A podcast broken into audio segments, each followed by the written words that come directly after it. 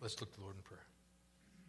Now, our Father, as we're coming before you and we're asking you to open your word to us in very distinctive ways, we know that we're dealing with timeless truths. We've got to communicate them in timely ways. You know the needs that are here, and in all the services, including the this time spent online. We're asking, Lord, that in a very powerful way the Holy Spirit work each and every heart. The issues, the struggles, the challenges. But most likely, Father, we've got to understand the significance of the relationship we have with you. Coming into this world sinful by nature, and that Jesus Christ came to die for our sins. So, Father, with that in mind and the Lordship of Jesus Christ central to everything we're about to do, we're asking that again you would warm these hearts, engage these minds, shape these wills. As again, our Father, we've come here to see Jesus, him only. I'm praying these things again now, in Jesus' name. Amen. I remember standing along the shoreline of the Atlantic in Virginia, and there was a sign that captured my attention, and it said, "Beware of undertows." I took a step back and I was watching the lifeguard who was standing and surveying the scene, not merely the shoreline, but looking outwards as well. You see, an undertow occurs everywhere underneath shore approaching waves. It has a way, you see, of masking itself. It's beneath the surface. It produces strong currents, but it leads a person in the opposite direction. And when I saw that sign and I pondered the significance of that sign, I thought about the church, I thought about families, I thought about the culture, I thought about the nation. Because people who have responsibilities for overseeing various people or details are very prone to deal with what I will call surface level waves. They see what's coming in and fail to take into account that there are what I will call undercurrents, and they fail to understand what's taking one out. We are most comfortable with what we can see and what's visible and what's close. For the family, it's a great challenge, you see, because let's say that you have family members and they seem to be so close to Jesus Christ, or maybe they made a profession of Jesus Christ, and they were being drawn in. But what we might fail to take into account is that beneath the surface, there might be trends, there might be forces, there might be currents. They're in reality pulling them away. Or they might be here physically, but they are removed spiritually. Now, I would argue that the evil one delights in working with undercurrents. He will allow for superficial leadership, superficial parenting, superficial governance to deal with the waves that are coming our way. But his specialty is devoting himself to undercurrents.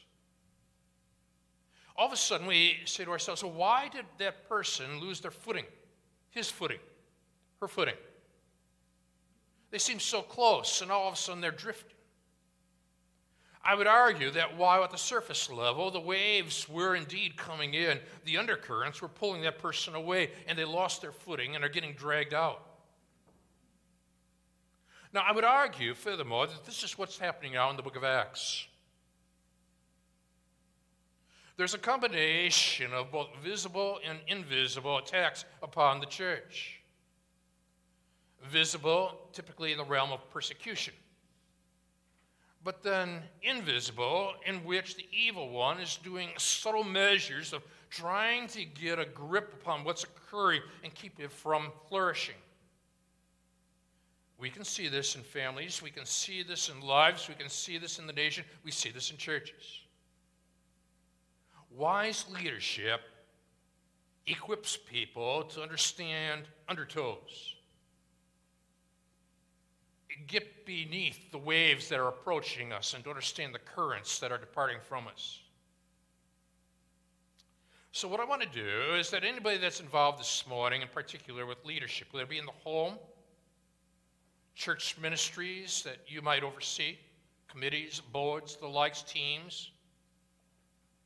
What we've got to do is to understand, we've got to get beneath the waves approaching us, understand the undercurrents that might be pulling away from us, and be better equipped then to minister effectively for God's glory. Now I've got not one, not two, not three, not four, but five essentials. Uh, that's what my syntactical analysis produced out of seven verses here this morning. So what I'd love to do is to draw this out for you and to think very practically about the way in which we can equip ourselves to be highly effective in the realm of leadership, to be able to minister effectively in a culture of undertows. And the verse comes out of verse one, that when facing what I'll call difficult challenges, not merely leaders, wise leaders should focus upon, number one, the issues that are needing to be addressed. Start now with verse one. It reads, now in these days. And you say, but Gary, what are the days we're talking about? The church is unified. The church is multiplied. It's growing. And as it's growing, as it's being multiplied, the evil one, on the other hand, wants to invest himself in division while God's investing himself in multiplication. There's mathematics at stake, you see. Now, behind all this in these days is what's described in the prior verse of chapter five. And every day in the temple and from house to house, in other words, the gathered, such as we are on Sunday morning, and the scattered, house to house, they, meaning the apostles, did not cease teaching and preaching that the Christ is Jesus. Those are the days. Now, the evil one sees multiplication, so he wants to create division. He's doing his math. So in these days, when the disciples were increasing in number, are we surprised? A complaint by the Hellenists arose against the Hebrews. And you say, Gar, Hellenists, Hebrews, let's work this out together. Good. We're talking about Christian Jews at this point, Christian Jews, which is what the early church was composed of. But what we have to bear in mind is that there are various types of Christian Jews. There were Hellenist Christian Jews, and there were Hebraist Christian Jews. You say, Gary, what's the difference? The Hellenist Christian Jews tended to live from the outskirts of Jerusalem, maybe in other countries, and come back for the feasts, come back for the festivals, and so on, and probably did not speak Hebrew or Aramaic. Most likely spoke Greek. On the other hand, the Hebraists were homegrown, the locals, loved their traditions, loved their culture, loved their customs, spoke Hebrew, spoke Aramaic. But now both groups are being unified by the working of the Holy Spirit. They are one people of God, and God is doing a great work. So what the evil one sees is if God's going to specialize in multiplication, I'm going to specialize in division. And so then what he will do is to pit one group against the other so as to create disharmony rather than harmony among God's people. And he does that to this very day, you see. He will take people from various cultures, various states, various experiences, mingle them together with the locals, who know only their traditions, haven't traveled very far, and like things to remain the way they are, you see. And he sees this to take advantage of the situation. And that's what's happening here at this point. What are you going to do? A complaint by the Hellenists arose against the Hebrews. Not surprised. It's not the Hebrews against the Hellenists, it's the Hellenists against the Hebrews.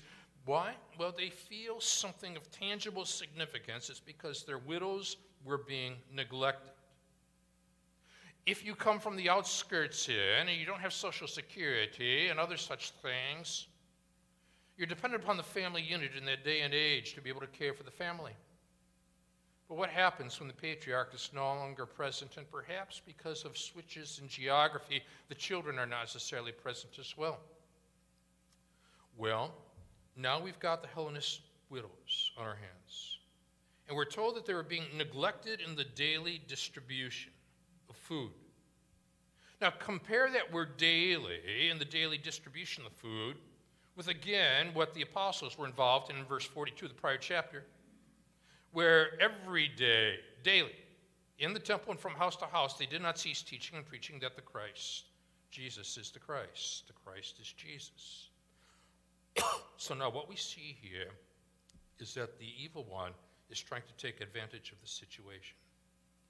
Now Luke, as a physician, is very concerned with the needs of the people. And what he's about to do now is to demonstrate how the early church was going to start addressing the issues at hand. He's going to show us how the apostles were rolling up their sleeves, getting involved, and trying to figure out how we're going to meet the felt needs while also dealing with the eternal needs simultaneously. What you and I have to do, if we're leading effectively, is to understand the undercurrents, the undertow. Typically, the undertow is such that it's going to start pulling the person away. He or she's going to lose their footing when you thought the trends were such that that person was being drawn to the shoreline of Jesus Christ. Understand the issues of the hour that need to be addressed at this particular point in this particular time. Now, Luke is doing a good job of this. He's drawing out the issues. Now, what you and I have to do within your own ministry is likewise, okay, what are the issues? What are the generations? What are the locales that people are coming from? What are the experiences that they bring with them? What are our students facing at this particular point? And remind ourselves some basic facts that need to be applied. If you're going to minister effectively, I'd like you to start off with one or two distinguishing features if you oversee ministries. Number one, distinguish between what we'll call the essentials and the additionals of your responsibilities. Ask yourself, what is it that is absolutely essential for me to have hands-on involvement with? Parents have to ask this question. Employers have to ask this question. Ask yourself what is absolutely essential and distinguish it from what you and I might call that which is additional. And then couple that with this other distinctive at the moment. Distinguish between what's meant to be retained and what needs to be released. If you try out to hold on to everything, you will accomplish nothing.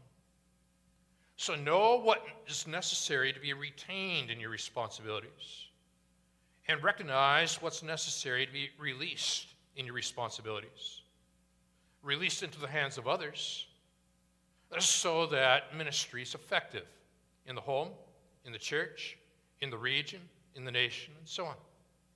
Know the issues that are at hand and realize you and I are called not to be surface-level people, simply attracted by the waves coming our way, but asking ourselves the tough questions, but what about the undertows, the currents that are pulling various people we're most concerned about away from the shoreline of life? Now, once you and I have distinguished the issues that need to be addressed, you're on then to the second essential that's found in verses two and three, the methods that need to be changed. So now here are the twelve, the apostles, and they're summoning the full number of the disciples. Notice that the disciples are not summoning the twelve. No, this is proactive leadership, not passive leadership. They see an issue. They want to address the issue. We are not going to simply be impressed with the waves coming our way. We're concerned with the undertow that is pulling some people away from us. There is a fissure about to take place, and we are going to address it. God wants multiplication. The evil one wants division. So the twelve summoned the full number of the disciples and said, "It's not right Greek word here at this point carries with the idea of fitting or appropriate. It's not right that we should give up the preaching, the word of God, to serve tables. Now, it's a good thing they didn't stop there. Otherwise, people would be saying at this point, that's all fine and good, but I've got a growling stomach on my hands here with the widow sitting next to me. And how can truth be embraced when felt needs are not being addressed? That's what the church has got to be able to think through effectively. Now, the apostles were, as we pointed out, going every day to the temple to speak in the gathered state, house to house in the scattered state. This is daily. They're getting taxed.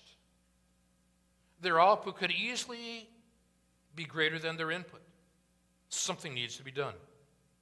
And likewise, for many of us here this morning, it's very possible that your output right now is exceeding your input. If so, it's very possible that you are attempting to retain that which you are meant to release. It could very well be you're not distinguishing between what's essential and what's additional. And it's showing up in your fatigue, in your weariness of life. The apostles are needed to be cutting-edge leaders. And so the twelve summoned the full number of the disciples. The full number of the disciples did not summon the twelve. And they're the ones that said, it is not right that we should give up the word of God to serve the tables. Now at this point, what they're going to have to do is this. Adjust their methods without compromising their values. You and I are going to be in situations where people say, but that's the way we do it. Or it's always been done that way. Well, no, don't sacralize traditions, and don't confuse traditions with truths. What fascinates me when I study the book of Proverbs is that sometimes the word way is plural, and other times the way is singular. When the way is plural, it means it's talking about methods, which means you and I, whatever it is that God has called us to do, has got to be able to distinguish between the good, the better, and the best of life. And if we are continuously focusing upon the good and ruling out the best, we're going to exhaust ourselves. That means then you're going to have to delegate some of the good, some of the better, so that you can focus upon what it is that God has called you to do the best. In other words, you and I are going to have to determine at this point, is what I'm doing ministry, or is this merely activity? Ministry produces a forward movement among God's people. Activity creates a sense of involvement among God's people, but it's not necessarily productivity. What we need at this point is to make these kinds of distinctions. And furthermore, what we need to be able to do is to be able to see the relationship between what we'll call trusting and entrusting. They're going to have to show that they, the Hebrew leaders, trust the Hellenists so much that they will entrust the Hellenists to do the work that's needed to be done. Now ask yourself, is there somebody to whom I can entrust some of my responsibilities? And as I entrust responsibilities to them, they'll recognize how much I trust them. Some people do not fully recognize trust until they're experiencing the sense in which you are willing to entrust into their lives. Leaders understand this sort of thing. Parents understand this sort of thing. No matter what it is you're doing at this point, you've got to be able to pull these thoughts together. The apostles did. The full number of the disciples said, it's not right that we should give up preaching the word of God to serve tables. The full number of the disciples are hearing this said. Therefore, there's your great therefore once again. You're always asking what's therefore, therefore. Verse three, therefore, brothers. That was a huge word at this point because the apostles were Hebrew Christians. By saying brothers to the Hellenistic Jewish Christians, they're making a statement of unity. Now, when you and I are concerned with leadership, we are continuously looking for ways to communicate a sense of oneness, a sense of unity. You need to do that at home, we need to do it in the church, we need to do it in the nation. Therefore, brothers. Now, notice what they do at this point. The apostles do not say, we'll pick out from among you seven men of good reputation, do they? No. Notice what they do. They trust, and therefore they entrust. You. Pick out from among you seven men of good repute, full of the Spirit. In other words, at this point, what we're saying is, we trust, we entrust. During the Civil War, there were letters that were communicated back and forth between Jeb Stuart, General, and Robert E. Lee. Whenever Jeb Stuart would be writing his letters to Robert E. Lee, he would sign his correspondence, quote, yours to count on, unquote. And that had such a powerful um, impression made upon Robert E. Lee that it developed a very strong working relationship between Lee and Stuart. Likewise, what we need to do is to communicate that sense of trust and interest in the family, in the home, among children, multiple generations. And when we do so, what we are saying at this point is that I am willing to adjust my methods in order to achieve the goals that are necessary for God's glory. I'm sitting in his office. Warren Wiersbe and I are talking. And we're talking about doctoral programs and the like, and Warren leans forward at this point and says, Gary, we've got to be able to distinguish between methods and principles. And I say, Doctor Wiersbe, would you tell me more? And he leans forward and he says, methods are many and principles are few, and methods always change, but principles never do. And I say, Warren, I'm not that smart. Slow down and say it again. Methods are many. Principles are few. Methods always change. Principles never do. Wise leadership in the home, wise leadership in the church, wise leadership in government can able, is able to distinguish between principles and methods, between what is and what needs to be done, and be able then to implement strategies that will make a difference.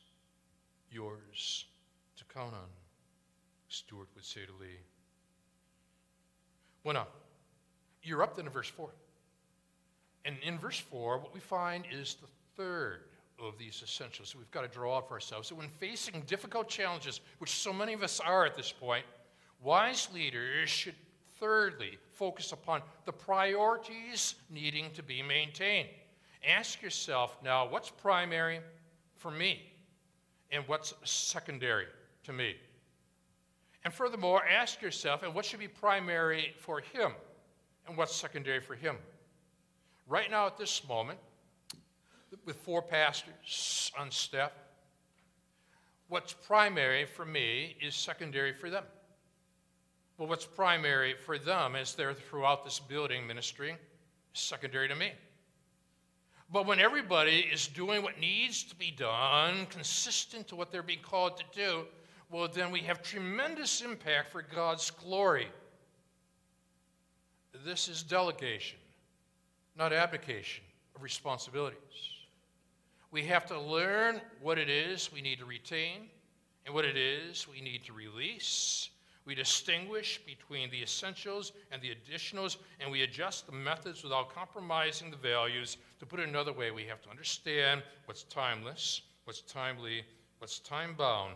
Eliminate the time-bound and work with the timeless in a timely way. They do it. And so now they go on record in verse four.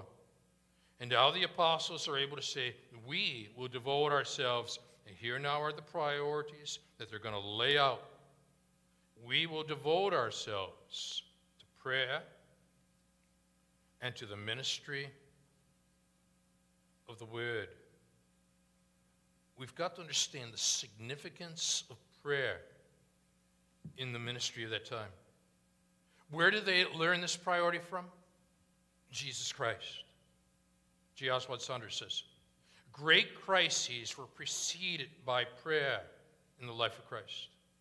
It was while he prayed that the Holy Spirit descended upon him. It was his selection of his twelve disciples that was made only after he had spent a night in prayer. Great achievements were preceded by prayer. Great achievements were followed by prayer. Great pressure of work was a call to extra prayer. Great sorrows were met in prayer, and he died praying. And what I want you to understand at this point is that the apostles, they saw it firsthand. They experienced it. They knew it. And if it was a priority to their Lord, it should be a priority to them. It was in Luke chapter eleven, verse one, where the physician writes, now Jesus was praying in a certain place. And when he finished, one of his disciples said to him, Lord, teach us to pray, as John taught his disciples. They were struck how he made prayer a priority. In your family, are they struck with how you make prayer a priority? Do your friends sense it if they don't necessarily even see it? You tie it together with this powerful statement and also to the word. And what I want you to see is not once, not twice, but three times in this section, the word is emphasized. The word of God in verse two, again in verse four, and of course in verse seven. Robert Coleman said, be a man of the book. Let everyone Every, let everyone you work with see how much you love the Word of God. And it was C S Lewis who had penned, one of the reasons why it needs no special education to be a Christian is that Christianity is an education in and of itself. And that's why someone who lacked formal education, like Bunyan, was able to write a book that has astonished the entire world. You pull that together, then you say, okay, this is what the early church was making a priority in their own experience, and that, in fact, was exactly the case in Acts chapter two, where in verse forty-two, we found the, the disciples, we found the followers of Christ being described as devoting themselves to the apostles' teaching, fellowship, breaking of bread, and prayer. Now, evaluate that. Ponder that. And ask yourself now, and how does that mark my own personal experience? Because when I devote myself to investing in God's word and seeking God's word in prayer, I'm no longer so impressed by waves hitting the shoreline of my life. I'm being equipped with incredible discernment to develop a sense of insight that gets beneath the surface of life and be able to ponder the undertow, the currents that might very well cause people that I love to lose their footing because they were being pulled out. Well, I assumed all along they were pulled, being pulled in. Keep asking yourself, where are the trends of undertows in the settings that God has placed you in?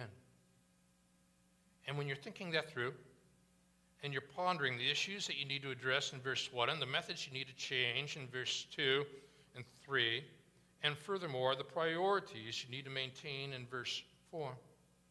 You're on then to verses five and six, where fourthly, I want you to note with me the standards that we need, that need to be upheld. Now, after the apostles said this, evidently it, uh, it had impact. The people loved what they heard. They are being trusted, and therefore they know there is the sense of being entrusted.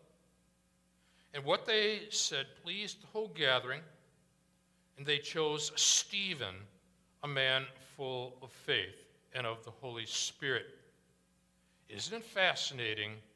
He will be the first martyr in the New Testament. The first, shall I say, martyr of the early church. Stephen was a man full of the Spirit he was a man that loved Jesus as Lord and Savior. Did you know that in the Newer Testament, there are two words for crown? There is the diadema, means a royal crown. It gives the idea of something which is permanent. And then Stephanos, which is the victor's crown. If you have somebody in your family by the name of Stephen, or uh, perhaps uh, someone by the name of Stephanie, carries with the idea of the victor's crown. It's tied to the name of Stephen. In that time period, you could inherit the diadema, but the only way to get a Stephanos was to earn it. Now, at this point then, evidently, Stephen had earned respect. And so what they said pleased the whole gathering. They chose Stephen, a man full of faith and the Holy Spirit, and Philip. And then there's others listed. And what interests us is that each one of them have a Greek name. And what interests us all the more is that the first martyr in the early church was not a Hebraistic Christian Jew. It was a Hellenistic Christian Jew, martyred by Hebraistic, unbelieving, yet religious Jews. Fascinating. You can predict it if you understand undertows and how the evil one is attempting to pull out while God is pulling in. And you're spotting the tensions in what's needed are standards of loyalty to the principles of God's word. I was thinking about leadership. January fifteenth, two thousand nine, U S Airways flight one five four nine loses power after takeoff from LaGuardia, and the captain, Jesse Sullenberger, realizing that they would not make it back to the airport, landed the plane in the Hudson River and saved the lives of one hundred fifty-five passengers and the crew. And I've marked these words from the press release. He remained calm at all times, despite describing it as the worst sickening pit of your stomach falling through the floor feeling he had ever experienced. He demonstrated leadership by being the last to leave the plane after ensuring no one was left aboard. Love it. That's discernment. He kept the standards. And what we love are leaders who are able to keep the standards. And as a result, what they demonstrate is a combination of faithfulness and effectiveness. I get younger pastors calling on the phone, can we talk for a while? And they're talking about the issues they're being confronted with somewhere in the nation. Tremendous guys. They love Jesus as Lord and Savior. They're marked by faithfulness. What they need is to invest time in Acts six, understand the value of effectiveness. That's a one two punch. What they need to be able to do is to invest not only in the waves that are approaching the shore, which are visible, but the undertow, discerning the currents that are pulling away from the shore. Because they might be wondering, but why are people losing their footing? Here's the standards that need to be upheld. And the apostles are making certain now the standards are being met. These they set before the apostles. And they, the apostles, prayed, laid hands on them. And now we are seeing Hebraistic Christian Jews laying hands on Hellenistic Christian Jews. What kind of symbolic statement is being made at that point by leaders? Leadership needs to be able to comprehend the value of symbolism, visual symbolism, knowing how to make a statement visibly as well as verbally. And when you do that, you're a cutting edge and demonstrating to the rest of the world what true leadership's all about. One more. Check out verse seven. And the word of God continued to increase. Did you see in verse two it said the word of God? Did you spot in verse four it said ministry of the word? Now in verse seven, the word of God continued to increase. And what's the result of that? The number of the disciples multiplied greatly in Jerusalem, and where there is what I will call a unified gathering of God's people, there is a multiplied impact upon God's people. And so it's because of the word of God this is occurring, but don't miss how this ends. And a great many of the priests became obedient to the faith. The priests, they're made up of the Sadducees. Sadducees, they made up the Sanhedrin. Who wanted Jesus Christ crucified? The Sanhedrin. Who were the ones that had Peter and John incarcerated? The Sanhedrin. Now what we are seeing is transforming grace, because what you and I see here is wise leadership being unlocked for the rest of the world to be able to experience as this moves from Jerusalem to Judea, Samaria, and uttermost parts. And this is what can happen when a church is at cutting edge and the leaders understand what is priority. And when you operate this way, you and I are able to operate on the basis of understanding both the visible and the invisible, to understanding the waves that are on top of the surface that are coming our way, but also the currents, the undertow that is going away from us. And when both are understood simultaneously, we are better equipped then to minister effectively for God's glory in a culture in which people don't know Jesus as Lord and Savior. And this is full spectrum discipleship. A unified body of believers. A multiplied body of believers, and God is getting all the glory. Five essentials to leadership. Let's stand together.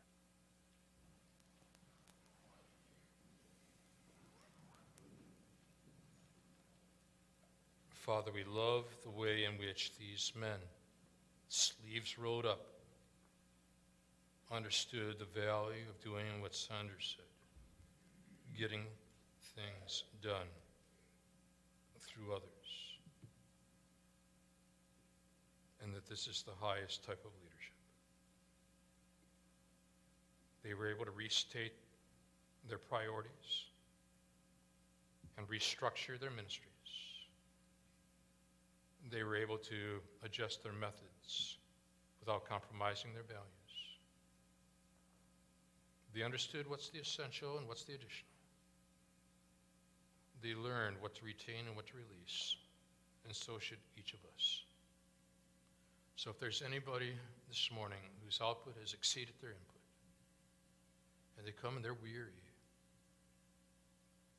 maybe that's the symptom that's crying out for the need to be addressed. Speak to that heart. May adjustments be made so that the word of God goes forth, and we'll give you all the praise. In Jesus' name.